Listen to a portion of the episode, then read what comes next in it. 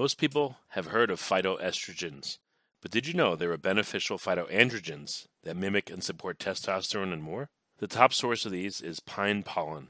If you're looking for 100% natural hormonal support for men and women, you've got to try this. Right now, Lost Empire Herbs' best selling pine pollen is available for one penny plus shipping and handling. Go to geniuspollen.com to find out more and grab yourself a bag today. No hidden charges, no trial offer, no shenanigans. Just a low cost way to try Lost Empire Herbs' top product for next to nothing. Forget frequently asked questions. Common sense, common knowledge, or Google. How about advice from a real genius? 95% of people in any profession are good enough to be qualified and licensed. 5% go above and beyond. They become very good at what they do, but only 0.1% are real geniuses. Richard Jacobs has made it his life's mission to find them for you. He hunts down and interviews geniuses in every field sleep science, cancer, stem cells, ketogenic diets, and more. Here come the geniuses. This is the Finding Genius Podcast with Richard Jacobs. Hello, this is Richard Jacobs with the Finding Genius Podcast. And we've got a really great guest, Gabe Brown. I've watched a lot of his videos on YouTube. He's taken a family farm that had super degraded soil and made it uh, unbelievably productive. And he consults with uh, I, don't know how many other farmers around the world on how to improve their soil uh, using regenerative agriculture. He's got a lot of fantastic ideas and experience to back them up. So, Gabe, welcome to the podcast. Thank you. It's great to be with you today. Yeah, I know you've probably recounted it 10,000 times, but um, would you be able to just give a um, you know quick backstory on how you got into farming and where you, how you got to today. Sure. So i grew up in the city of bismarck north dakota. Was not from a farmer ranch but during my high school years i took a real interest in farming and ranching and started working on farms. And then while i was in college i married my high school sweetheart. And it just so happened that she was from a farm and upon graduation from college, her folks asked us if we'd want to move onto the farm and eventually take it over. And I was excited to do so. My wife, not so much, but uh, we ended up back on her parents' farm. And after about eight years, we uh, purchased a part of that farm from them. And we've grown the operation since then. Yeah, and uh, just to give a quick, you know, bookends to the conversation, what what are some of the metrics of the soil on the farm when you first took it over versus years later when it was at top capacity? Yeah, so realize I learned how to farm and ranch from my father-in-law, very conventional, heavy tillage, the use of synthetic fertilizers and pesticides. But then what happened to me, I not being from a farm, I was always trying to learn and I had read and studied about no-till. And so in 1994, I went to 100% no till, which means we didn't plow, we didn't till the soil. And then 1995 came along. We lost 100% of our crop to hail, never combined an acre, so couldn't pay the bank back the operating loans. So went backwards that year. 1996 came along. We lost 100% of our crop to hail again. 1997 came along. We dried out. There was a severe drought in this area. So no crop that year. 1998 came along and we lost 80% of our crop to hail. And I tell people those were extremely tough years to live through, but mm. it hmm. was the best thing that could have happened to me because what it did, it showed me the and taught me the principles of how healthy soils function, you know, and there are six underlying principles that are constant in nature no matter where we go. And okay. so I can literally travel all over the world and help people adopt these principles no matter where they live. And so we've taken very degraded soils, less than 2% organic matter. Today, we're between 5 and 8% organic matter. In other words, the carbon in the soil, you know, we've tripled the amount of carbon we have in our soils now took soils that could only infiltrate a half of an inch of moisture per hour. Now, today, we can literally, and this is proven scientifically, we can infiltrate 30 inches of rainfall per hour. Well, Wow. Bismarck, North Dakota has never received 30 inches of moisture in a year, let alone in an hour. So, so what that's done is it's made our ranch very resilient, more resilient to drought, these swings in temperature and moisture, and it's also made it very profitable. A quick question, Gabe. Have you looked at the average root depth, or I don't know if there's terms for this to, to characterize root bundles, but the spread, the depth, the thickness, the number of roots, etc. Like any of those metrics that you've observed. Yeah, so I've had soil scientists come and study uh, our ranch and the soil properties of the ranch. And we did a very extensive study here, 2017, 2018. And they found that we now have well aggregated topsoil in places down to four feet deep, whereas on neighboring farms, it's just a matter of inches deep. And think of soil aggregates like marbles in a jar. You know, if you put marbles in a jar and pour water into it, the water's going to move between the openings between the marbles.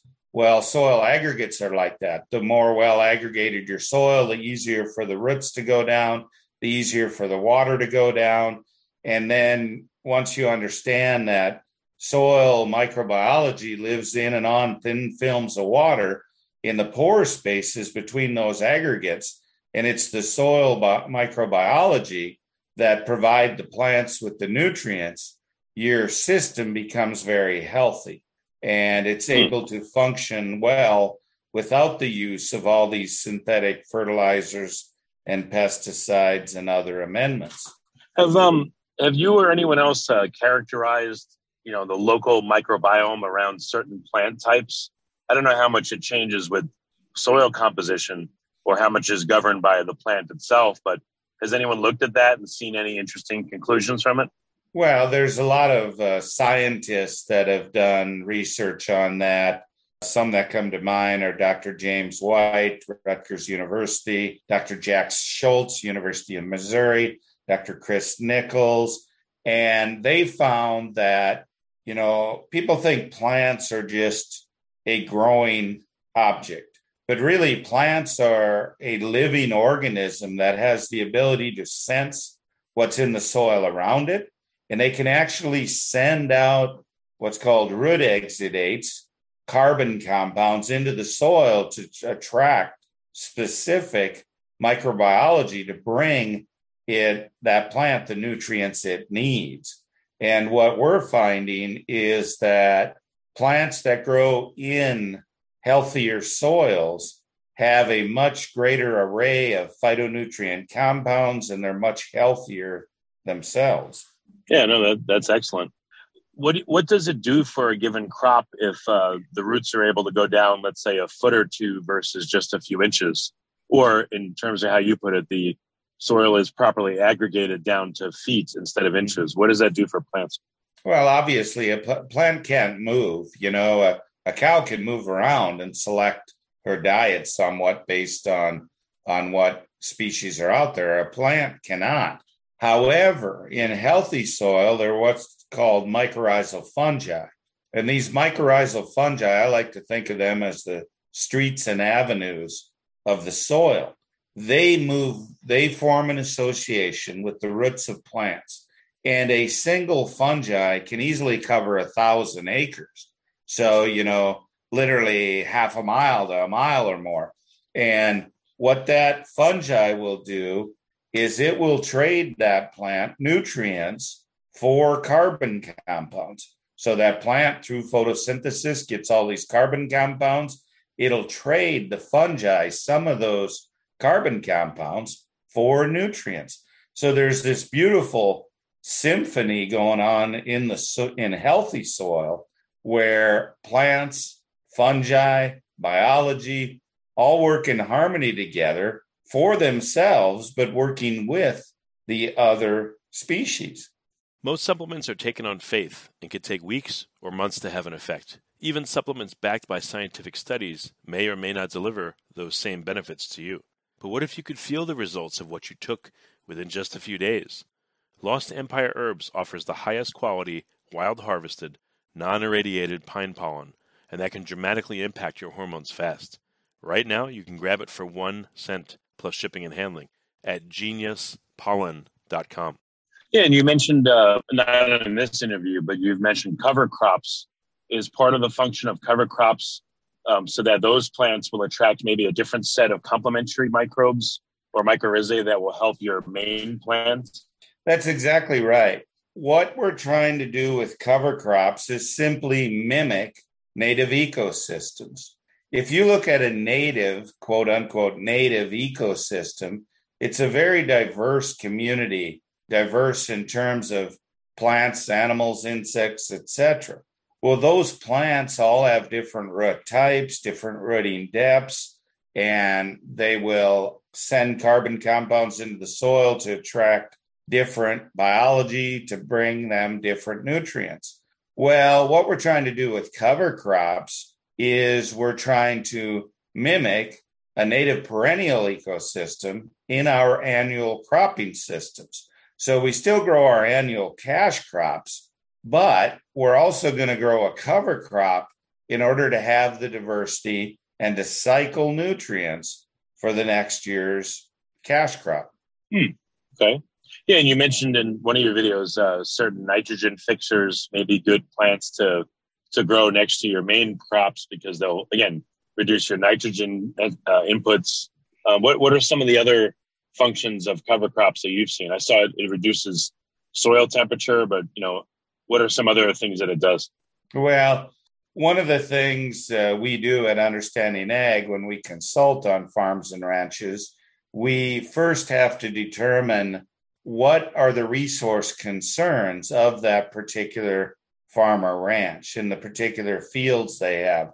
So, for instance, do they have too much bare soil? Are they trying to cover the soil? Do they need more nitrogen? Do they want to attract wildlife? Do they want to feed livestock? Do they have a salinity issue? You know, what is their resource concern? And then once we determine that, we can plant species of cover crops that will help them address the resource concern. For instance, Richard, you talked about the need for certain plants to grow certain plants to cycle nitrogen. Well, we can grow legumes, which, if they're properly inoculated with the proper rhizobia, they will be able to take nitrogen out of the atmosphere. And above every surface acre of Earth, there's approximately 32,000 tons of atmospheric nitrogen. I can't for the life of me understand why farmers want to spend money on synthetic fertilizer when all they really have to do is have a proper crop rotation that includes legumes and they can cycle that nitrogen themselves at very little cost, you know, just the cost of the seed. It, agriculture today is uh, focused on just producing yield and pounds, but at what cost? You know, where it's a great cost to farmers to buy the synthetic fertilizer. It's a great cost to society to use all the fossil fuels to produce these synthetic fertilizers. We can mimic nature in a regenerative system and not have those expenses. Before we get started, I have a quick favor. I've been self funding the Finding Genius podcast for five years now. I've done over 3,000 episodes. And as you can see on YouTube, we're up over a million views on the channel, which is fantastic. The next thing I really want to push on is to get up to 10,000 subscribers. Because once we do, we'll be able to put a donate button and uh, we'll be able to solicit donations uh, to help keep the podcast running and to also get the Finding Genius Foundation moving along. We have a big project studying anxiety, depression, and PTSD, and working on a product to help people overcome these problems uh, because I've seen them explode recently after the uh, you know the last two years of the whole virus situation. So if you would, please subscribe to the podcast. That would help us tremendously. Give us a thumbs up. And check in the description for Buy Me a Coffee.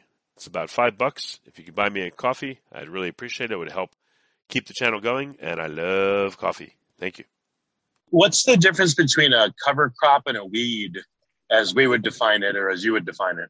Yeah, and I, I don't I don't like the term weeds because people think weeds are evil But really, what weeds are there for is because of something mankind caused. So most farmers look at a weed or gardeners look at a weed and they think, oh, I got to kill that weed. I look at that plant species and I say, okay, why is it there and what's it trying to tell me? For instance, if I see dandelions growing, most farmers or gardeners would want to kill them. I'm going, no, that dandelion is telling me that there's a lack of calcium in the soil. And if we allow those dandelions to grow for a period of years, they will cycle enough calcium to treat that symptom and then they'll go away. Uh, many other weeds come because there's been too much nitrogen applied. Farmers apply over apply nitrogen. Well, weeds are high users there of nitrate nitrogen. They're there to cycle that nitrogen. So, you know, any plant can be a, called a weed if it's out of place. If you have a cornfield and there's a soybean plant growing in it, you'd consider that soybean a weed. Well, the next year that may be your cash crop. So we we have to stop thinking of plants as weeds and realize they're simply an indicator of a problem that we caused. No, it's a really interesting interesting perspective. Um, do you have like a, a matrix or a chart which cover crops go well with which main crops and if you're going to do a rotation maybe the ideal rotation you know going forward x number of years? Well realize i'm sure you have podcast listeners from all over the world and it will vary from area to area. So we don't have a chart per se but there's really good information out there. There's a book that's available free for download from SARE, S A R E, called Farming Cover Crops Profitably. Uh, there's some excellent online materials. There's books such as Weeds and What They Tell Us, Weeds, Guardians of the Soil. The Midwest Cover Crop Council has a, a lot of good information available. If you go on our Understanding Ag website, we have a resource page with a lot of these resources available for free. Okay. Are there, um, in your experience, I mean, I'm sure you've seen many different soil types. Are there infinite ones or, or are there uh, certain subsets that are common that you've observed? Well, realize that all soils all over the world are made up of sand, silt, and clay. And there's just different variations thereof. That's why it doesn't matter where I travel from Australia to Europe to Africa, throughout North America. It doesn't matter because it's all sand, silt, and clay. So I often hear people say, but Gabe, you don't understand. My soil's not like that. Well, your soil's sand, silt, and clay, just various percentages thereof. It's not that difficult to work with. So I'm not going to spend a lot of time thinking about what particular percentage you have of each of those in the mix because it just doesn't matter. It's going to function according to our management. So the key is to use our management as a tool to help that sand, silt, and clay function properly. Well, how much do you have to change your methods if you have a high clay soil versus a high sand soil, or you know, if any of these parameters are sure. way in one direction or another? Um, you know, again, how different is your your methods? Sure, excellent question. And so the the principles are the same. The species you we use would be slightly different. In a clay soil, clay soils are very tight soils. And so we would use a lot of grass crops there. Grass crops have very fine roots, and those fine roots uh, form associations with mycorrhizal fungi, and that fungi has the ability to penetrate those tight clay soils. In a sand soil, we're going to use plant species with a lot of root biomass because sand soils are lacking that carbon to build that those soil aggregates. So it's just different species that we'd use uh, depending on the component of your soils. Yeah, years ago, I, I grew some stuff in a, a, t- a grow tent inside, and I got a liquid mycorrhizal you know additive, which seems to really help a lot. Does any do, do farmers that farm outside on soil do they ever use liquid mycorrhizal uh, helpers, or is it well, just going to come from the soil from good practices? And and sure, you can use some to help jumpstart your soil, but realize there's over 175,000 known species of mycorrhizal fungi. What do you suppose the two they put in that jug are the two that you need? So, my point being, yes, you can buy some of those amendments. They may or may not help you. But if we follow the principles, you know, keeping the soil covered, living root in the ground, diversity, we're going to develop those on our own. Do you know if anyone has deliberately grown mushrooms or cultivated, you know, the uh, the mycorrhizae on a certain part of their land in order to facilitate the spread of it to other parts of their land? I wouldn't say that as much as what we often condone and promote is these practices. There'll always be mycorrhizal fungi where there is perennial grasslands.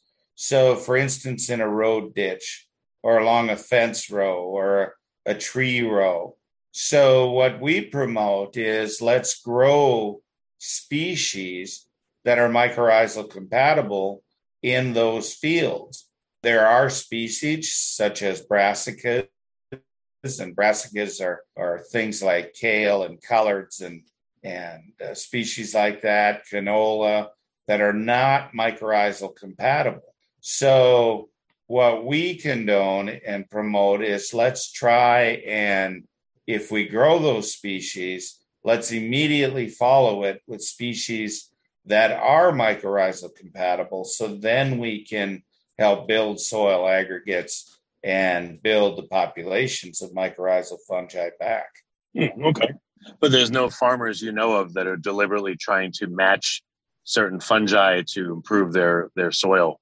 Well, again, there's 175,000 known species. It's much more about the principles than it is a specific species of fungi. Mm. Okay. Um, do you do you ever venture into the world of hydroponics, or have any lessons that you've learned apply to that world, or is it just totally different? Well, the, the issues with hydroponics is soil is made up of billions of microorganisms. There's more microorganisms in a teaspoonful of healthy soil than there are people on this planet. I have yet to have ever, anyone involved in hydroponics explain to me how they're going to get that many microorganisms in a hydroponic situation. Because realize it's the microorganisms that help bring the plants these wide array of nutrients. And so, work done by by uh, Dr. Stephan Van Vliet is showing using a mass spectrometer that the greater the diversity of plant species and microbiology in the soil, the greater the diversity of these phytonutrient compounds that will be available, either animals or humans. And it's those phytonutrient compounds that drive human health. I just fail to see how plants grown hydroponically can supply the array of phytonutrients as can plants grown in healthy soil. Yeah, has anyone looked at the nutritional content or other types of metrics in soil grown versus hydroponically grown plants? Uh, I know for a fact that is being looked at now, and results will be out shortly. Yeah, that'll be really interesting. I'm sure it's uh, it may be dramatically different for the same type of plant. It is, and we're doing work, as a matter of fact, uh, with Understanding Ag on. We did work in the southeastern U.S. last year, and we're doing work in the northern plains this year, comparing farm management types the quote unquote conventional type model versus a, a, a regenerative type model to see what differences there are in these phytonutrient compounds. And what we're finding so far is absolutely amazing.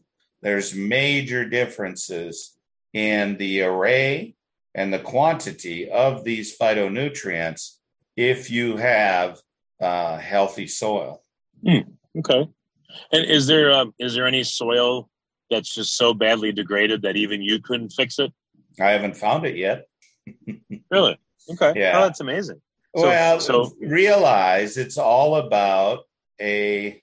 It's all about the processes of nature, and nature functions the same. It's it's sunlight and it's water.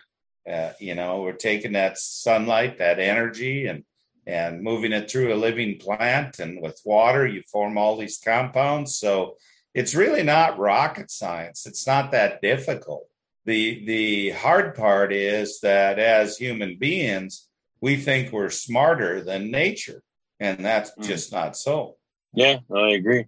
Um, well, unfortunately, this won't be like a very happy type thing, but you know, there's a lot of reports flying around about famine coming, about yields, you know, collapsing, uh, you know, all over the world. What do you see as what's coming and what's happening, and and what can be done about it? Well, I am not one to cry wolf and not one to panic.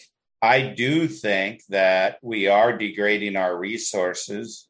I think we're we're tilling the soil way too much, which releases carbon into the atmosphere, destroys soil aggregation, water infiltration. We're using way too much synthetic fertilizer, pesticides, fungicides, etc., which destroys the health of the ecosystem, ends up in our watersheds, causes problems, you know, in our ocean streams, estuaries, water supplies. Uh, I do think the food, by and large, that's produced today lacks the nutrient density we need. However, in saying that, you know, currently my partners and I at Understanding Ag are consulting on well over 32 million acres across North America and England. And what we're seeing is we're able to reverse that trend. We're able to take carbon back out of the atmosphere, put it in the soil where it belongs. We're able to hold nutrients on the landscape. We're able to increase farm profitability. We're able to significantly increase the phytonutrient compounds in the food that we produce. If we all start coming together and doing that, whether it be in our own garden or on our farms and ranches, we're going to be able to reverse this trend. Yeah, no, that that's amazing. You, you spoke about till multiple times. I've heard a little bit about till versus no till, but what what is uh, tilling a soil do that's so bad? You know, what and, are some of the things that it, it messes up? Yeah, great question. So, what I tell people is I use this analogy. Look at when the municipality goes to build a road. What's the first thing they do? They go and disc that area up, they till it repeatedly. Well, what are they trying to do? They're trying to collapse those pore spaces, the space between those soil aggregates, to make it very tight. And that way, it's a stable foundation for that road. The worst thing one can do if they have a garden is to go till that garden. Why do you grow a garden? It's to grow healthy food, right? But then you till the soil. Well, realize soil, those plants, vegetables that you're producing, depend on the biology in the soil to bring it the nutrients it needs. Well, you've just destroyed their home. You know, it's no different than a tornado or a hurricane coming through our house. That's what tillage but, but, does.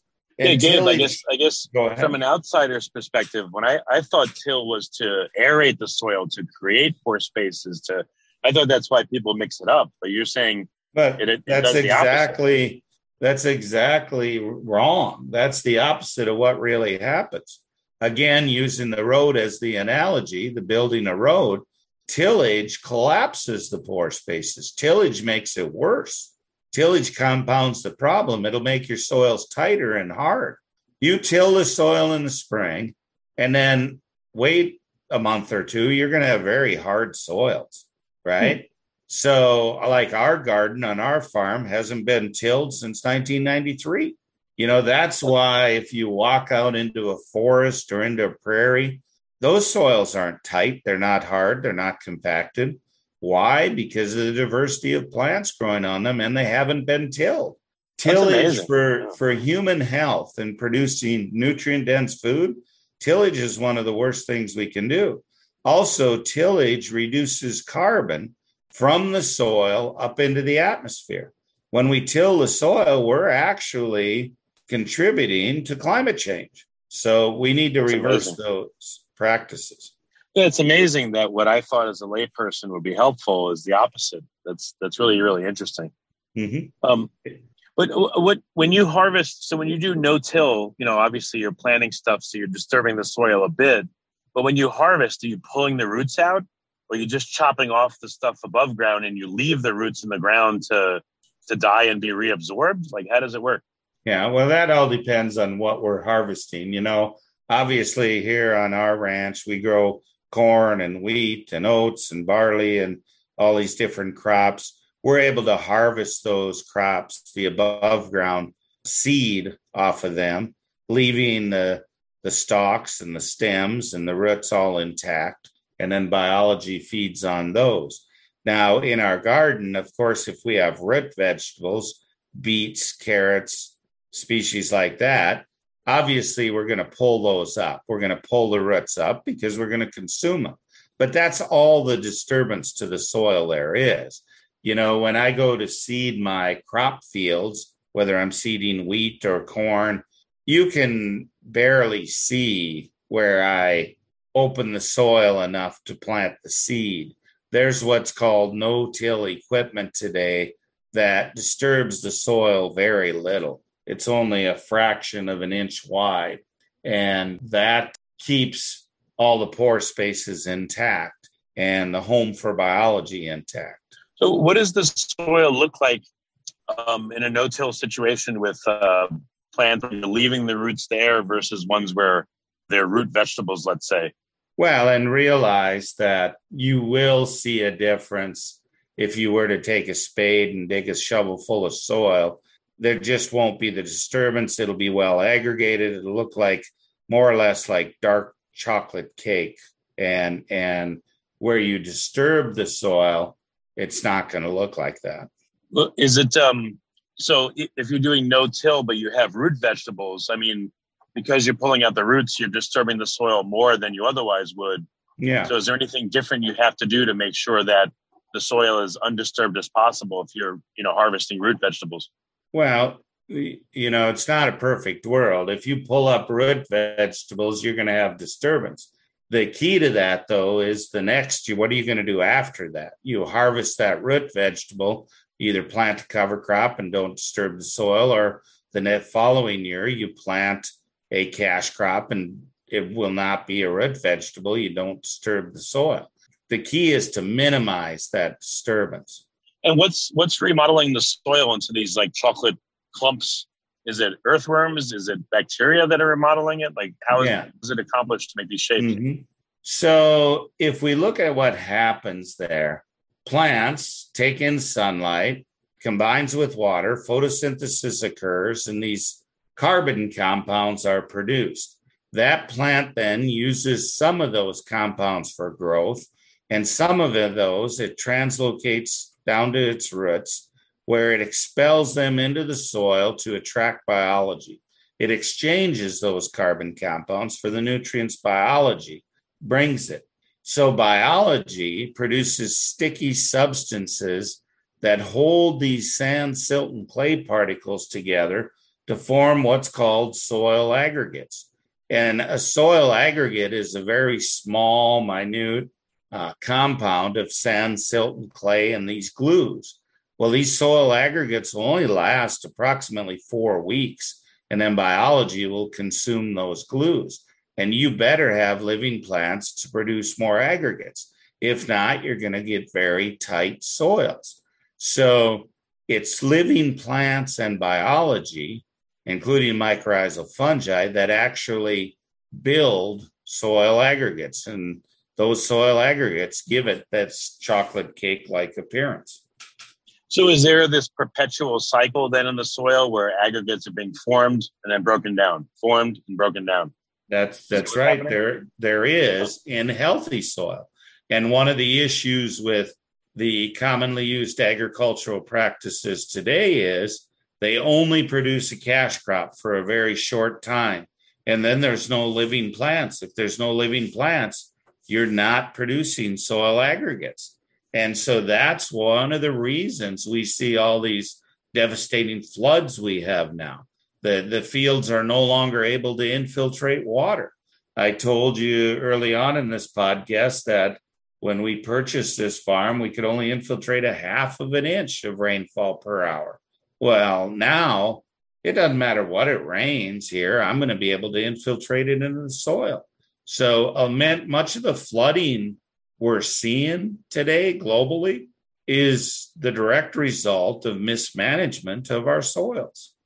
Yeah, that's really interesting. I'm I'm sure some biologists have characterized, you know, like within a particular aggregate, it sounds like a microenvironment's being created for a period of time that will allow certain organisms to flourish. And again, that gets broken down and then recreated, broken down and recreated. Has anyone looked at, you know, the the composition of aggregates versus like the surrounding non-aggregate soil or other aggregates and see how it's different from again the surrounding medium? Well, I'm sure they have. And we we as consultants at Understanding Ag, when we do our water infiltration tests on our clients' soils, we see differences like that all the time. I'm not a scientist, so I don't, I'm not doing uh, scientific analysis of those, but I'm sure that's out there. Yeah, it's just really interesting. I wonder if anyone has coined, you know, the term like a, uh, an, an aggregate life cycle, you know, a soil aggregate lifestyle cycle, but oh, I'm sure maybe people have. Oh yeah, that's that's readily available uh, Dr. Uh, doctors Brady and Weil in their Nature and Property of Soils talk about that. Yeah, very interesting. Are there uh, are there new approaches that you're developing that maybe are just being tested right now? Like, is there any you know, as the old saying goes, is there anything new under the sun in terms of your understanding, or or no? Well, I I just prefer to look back at a lot of quote unquote old understanding many of the methods and practices we use in what we call regenerative agriculture were used by generations before us. And we kind of got away from that. You know, when I went down this path, I tell people I started by reading Thomas Jefferson's old journals.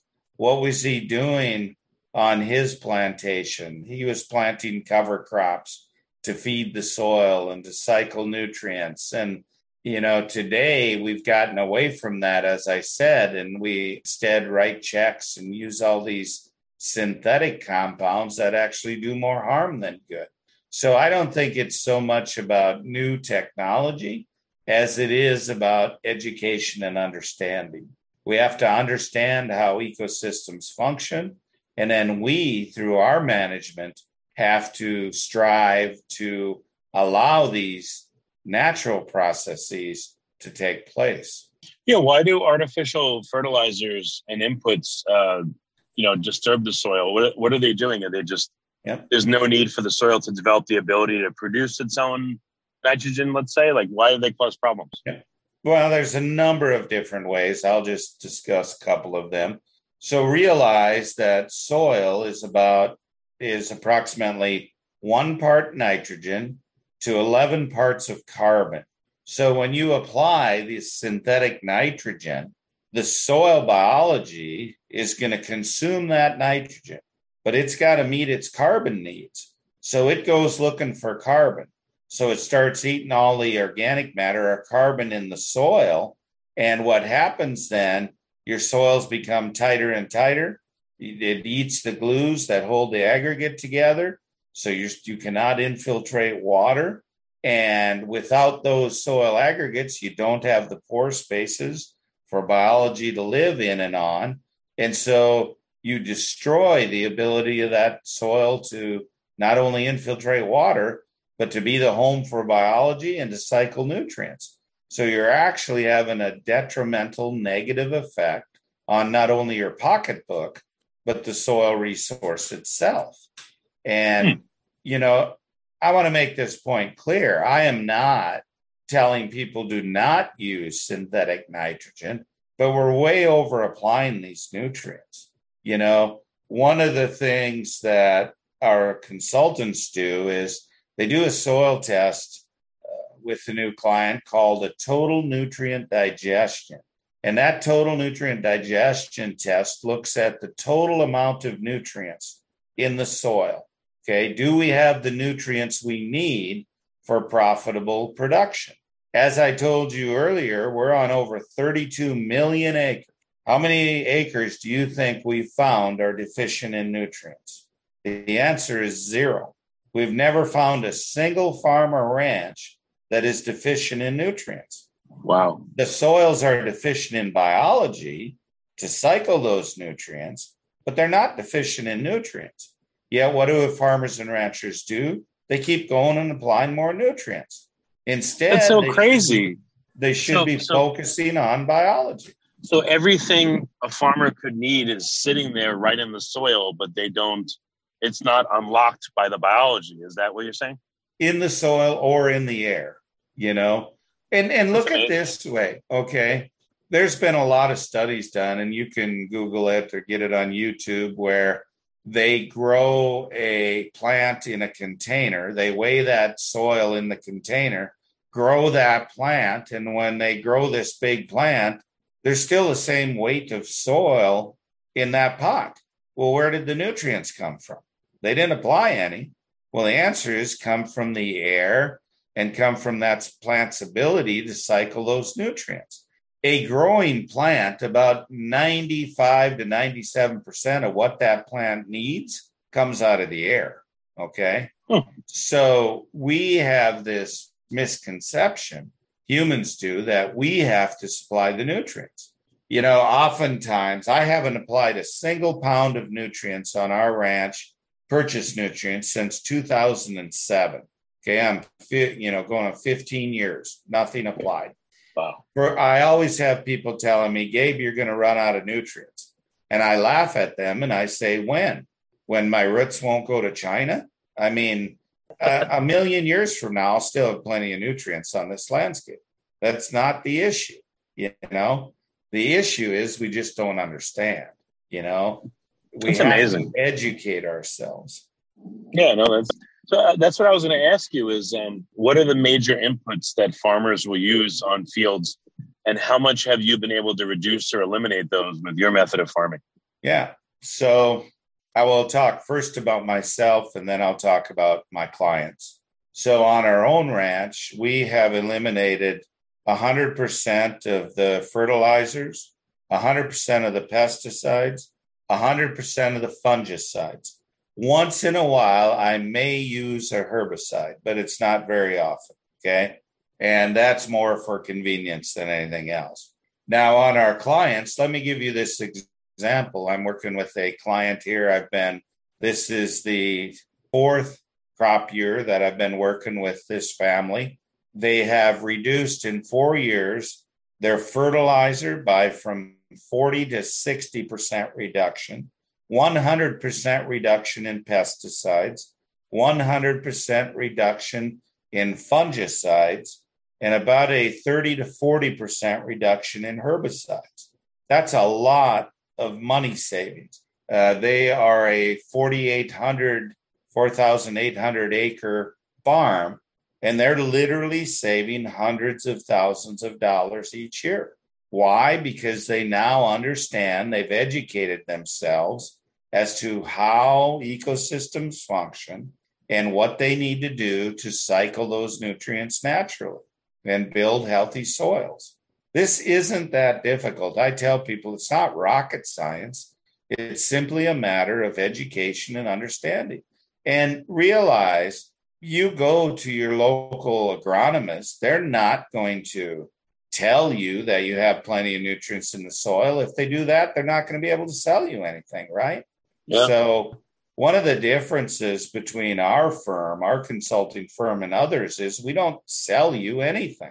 We're simply selling our time. You pay for our time and expertise, but we don't sell you anything.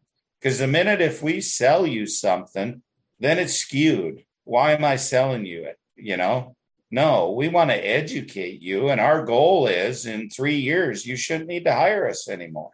You, you should have the knowledge you need to operate without us. Well, it's amazing. What what kind of um, suspicions do you get from people that that want to work with you? What what are they afraid of, and what are they suspicious of about your method? Mm-hmm. Yeah, great question. And realize it's hard to implement what you do not know. So you can't blame farmers and ranchers for not using these regenerative practices when nobody has taught them that. But our land grant universities sure don't teach us that. Our extension agents don't teach us that. Our agronomists don't teach us that. So you need to learn. Another reason is fear of the unknown. You know, we all have different aversions to risk. Some people wouldn't hesitate at all about jumping on an airplane and skydiving. Others might be deathly afraid of it, right? So there's a fear of the unknown. You know, you just don't know. Another reason is farming and ranching today is a very capital intensive business. It takes large amounts of money to put that crop in every year, and you're gambling with it. Well, many, the vast majority of farmers and ranchers have to go to a lending institution and borrow capital in order to put that crop in the ground every year. Well, that lending institution isn't going to want to loan money to them if they feel that it's at risk of not being paid back. Now, the ironic thing about that is Dr. Jonathan Lundgren at the Ecdysis Foundation is, has a research paper out there that shows that regenerative farms and ranches have a 78% greater profitability. That's a huge amount, 78% greater profitability. So it's simply a lack of understanding, fear of the unknown. Hmm. No, that's that's that's really amazing. I, I, think in one of your videos you showed that literally a farm right across the street is in full view of what you do and they don't change anything. That's just kind of weird to me. It's it's crazy, you know. Well, but realize they don't see my bank account. You know, mm, that's right. Eh, you know, um, it's there's an old adage that goes, "When a student is ready, the teacher will appear." Well, mm. my neighbor just isn't ready. You know, mm, and I'm not going to force somebody into doing this. I, you know, plenty busy the way it is. And so I don't want to spend my time, you know, the old adage, you can lead a horse to water, but you can't make it drink. Well, I'm not going to spend my time trying to force this on anyone. They have yeah. to want to learn about it. No, that's true. That's true. Are, are, there any large projects that you're working on now that are different from your typical consulting that you can talk about? Well, the the most exciting project to me is the one we're doing phytonutrient compounds and the nutrient density. You know, whether we admit it or not, there's a human health crisis going on worldwide. You know, look at the increase in uh, obesity and and all these uh, all these different diseases, and you know, you look at what's happening to our children and ADD and ADHD and all of these. And I contend that the vast majority of these are, at least in some part, due to the foods that we're consuming today. Mm. And I think that very few people truly know what nutrient dense food tastes like. Because once you taste nutrient dense food, your body will crave it and oh, wow. it'll want that. And I contend today we don't eat food, we eat food like substances. You know, look yeah. at the ingredient list. You know, I mean, I picked up a box of crackers in a store not too long ago, and there was 59 ingredients in that cracker. How can that be healthy for you? Mm. Because they certainly weren't things I recognize, you know? So so what we're doing is we're working with doctors, scientists, and the medical profession to determine how high is the nutrient density of foods grown and raised in healthy soils. And our goal is to show the consumer that they need to use their buying dollar to purchase foods that are higher in nutrient density and that will have a direct positive impact on their health. Yeah, what have you noticed when you eat a? Um, I don't know, you know, if you pick a food, you know, one that's grown, um, by one of your farmers by yourself versus one that's grown conventionally with pesticides, fertilizers, et cetera? Like how much of a Yeah. of a difference and what have you noticed? Yeah. Realize I travel extensively. I'm on the road about 280 days a year.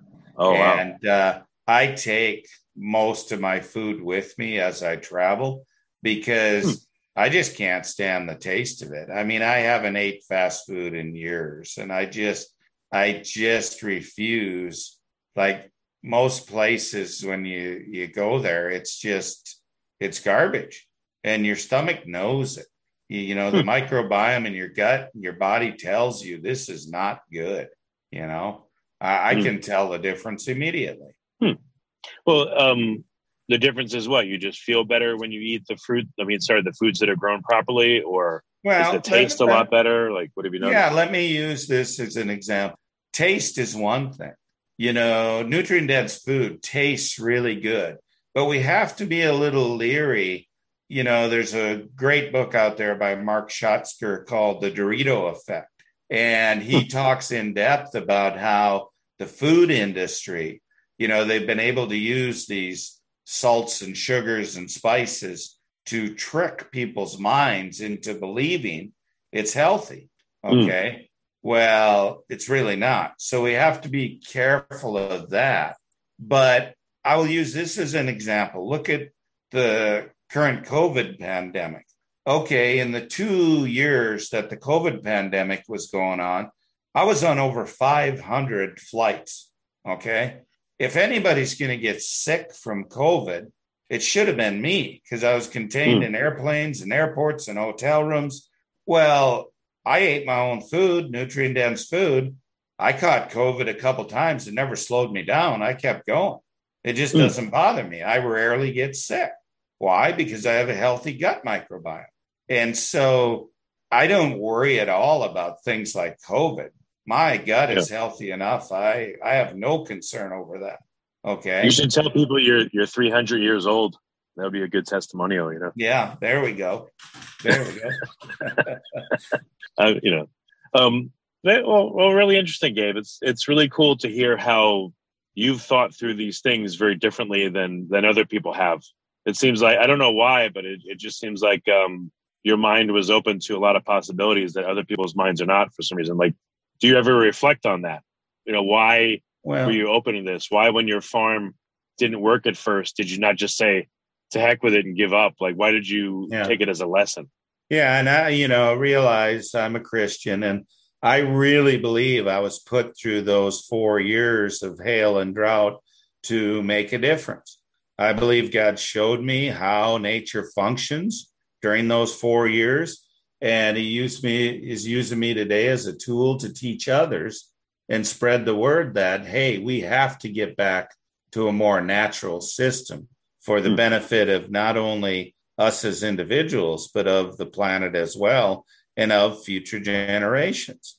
And, you know, I, I just thoroughly enjoy now. I get, you know, I speak to people all over the world. I travel extensively and, and we're really seeing a resurgence of people taking an interest in going back to these methods that work in synchrony with nature rather than against her. Hmm. Well, excellent, Gabe. You know, thank you for what you do. I mean, you're making a big difference in the world, and really appreciate you coming on the podcast. It's been really great to talk to you. Well, it's been my pleasure. Thank you very much. Remember, before you go, to grab your one penny bag of pine pollen for all the amazing, all natural hormonal support that men and women the world over are raving about. Try it out and see how it works for you. All you have to do is head to geniuspollen.com to grab your bag today. Within days, you may be able to notice greater energy, more focus, added recovery, and more. Again, please visit geniuspollen.com to learn more now. Thank you. You've been listening to the Finding Genius podcast with Richard Jacobs. If you like what you hear, be sure to review and subscribe to the Finding Genius podcast on iTunes or wherever you listen to podcasts. And want to be smarter than everybody else? Become a premium member at findinggeniuspodcast.com. This podcast is for information only. No advice of any kind is being given. Any action you take or don't take as a result of listening is your sole responsibility. Consult professionals when advice is needed.